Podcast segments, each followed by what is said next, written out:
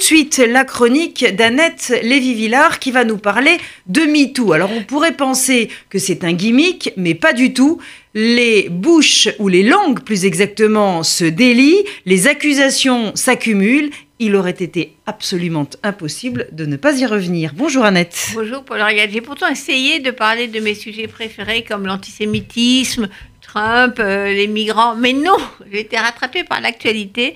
Et l'actualité, c'est l'arrestation, l'incarcération du cardinal australien, numéro 3 du Vatican, euh, qui a été arrêté aujourd'hui, après avoir été condamné pour viol. Il s'appelle euh, George Pell. Il vient d'être mis en prison à Melbourne pour le viol de deux enfants de cœur dans les années 90. il y a assez longtemps, cette histoire est quand même remonte, comme toutes les histoires de pédophilie de l'Église, remonte à 20 ans, 30 ans. En principe, c'est prescrit. Mais là, apparemment, ça n'était pas prescrit au regard de la loi australienne. Alors, après des dizaines de milliers de plaintes, d'abord aux États-Unis où l'Église a payé des millions et des millions de dollars aux victimes pour qu'elles ne portent pas plainte pendant des dizaines d'années, puis dans le monde entier, par exemple au Chili, où sept évêques, 96 prêtres sont poursuivis par la justice pour pédophilie.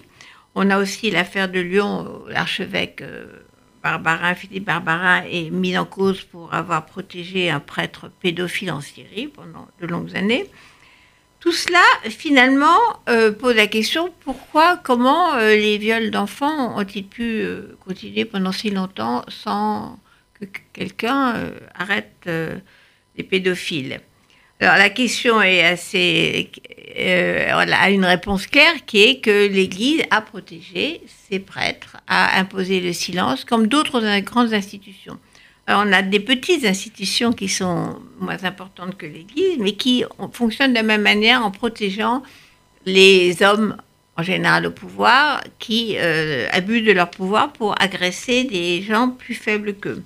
Alors, la dernière, dernier rebondissement euh, qui est un petit peu curieux, c'est euh, le comité du prix Nobel de littérature qui a explosé, on le sait, quand on a découvert que le mari d'une des membres du comité euh, suédois utilisait son pouvoir pour violer, agresser des femmes. Donc, sa femme a dû démissionner. Maintenant, c'est l'ancienne secrétaire perpétuelle du comité de Nobel de littérature qui vient de démissionner, donc ce, comité euh, vole en morceaux.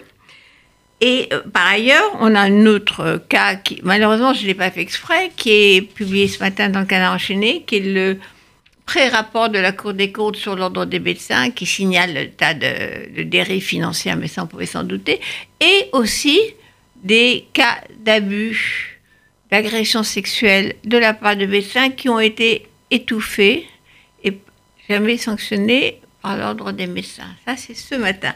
Donc, euh, pour revenir à MeToo, on voit que le mouvement de grand nettoyage, le couvercle qui se soulève euh, un peu partout continue, ça ne s'arrête pas, et que, à mon avis, ce mouvement est irréversible parce que euh, on ne reviendra pas en arrière. Le silence ne va pas retomber sur les abus d'hommes qui utilisent leur pouvoir pour agresser ou violer euh, des gens au-dessous d'eux, plus faibles qu'eux.